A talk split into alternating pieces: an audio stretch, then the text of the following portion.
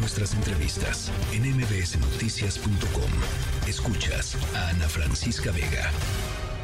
El pasado domingo 28 fue Día Mundial de la Reducción de la Emisión de CO2 y quizá hayan escuchado sobre estos dañinos gases o sobre los fenómenos climatológicos que provocan en el mundo entero.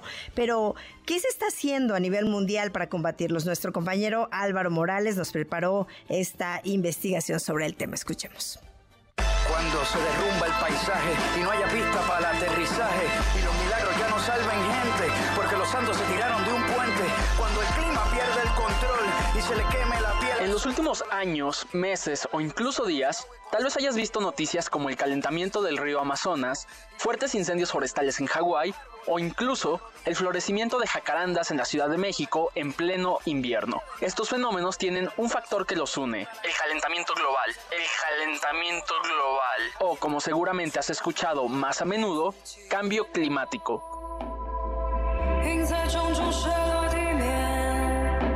Estos dos no son el mismo fenómeno, aunque se usen generalmente como sinónimos, pero sí van de la mano en cuanto a los efectos que provocan en nuestro planeta. Y aunque a menudo escuche sobre uno, el otro o los dos, se habla mucho menos sobre las medidas que se están tomando a nivel mundial para combatir la emergencia climática, muchas de las cuales incluyen a México.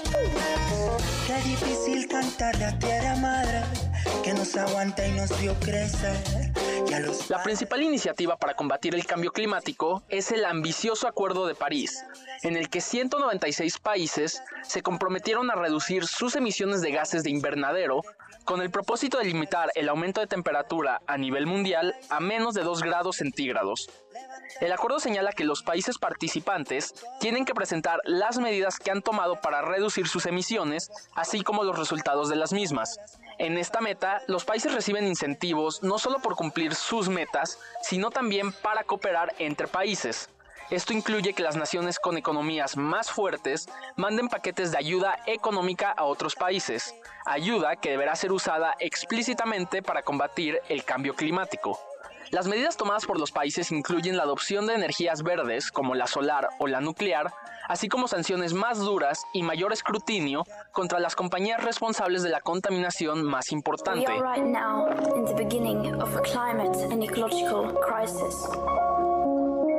And we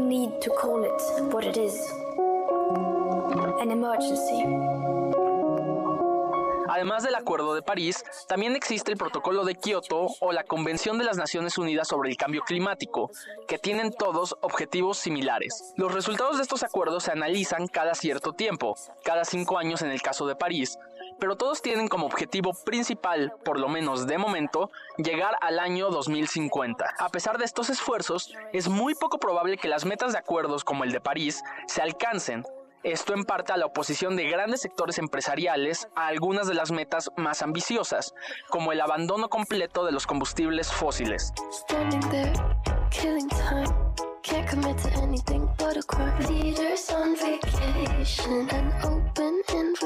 Ahora bien, aunque sin duda alguna es importante que todos y cada uno de nosotros hagamos lo que podamos por mejorar el medio ambiente, es muy importante no olvidar que el problema es mucho más amplio. Según estudios recientes, el 1% de las personas más ricas del mundo producen un nivel de contaminación superior al 66% de la población más pobre. Es decir, 77 millones de personas contaminan más que unos 5 mil millones en todo el mundo. En países como Estados Unidos, el 10% de las personas con más dinero producen el 40% de la contaminación total del país.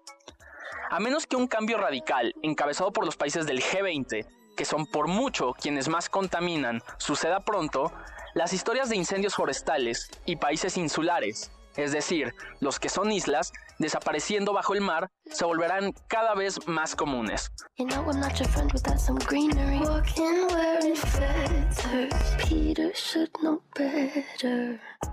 Para MBC Noticias con Ana Francisca Vega, Álvaro Morales.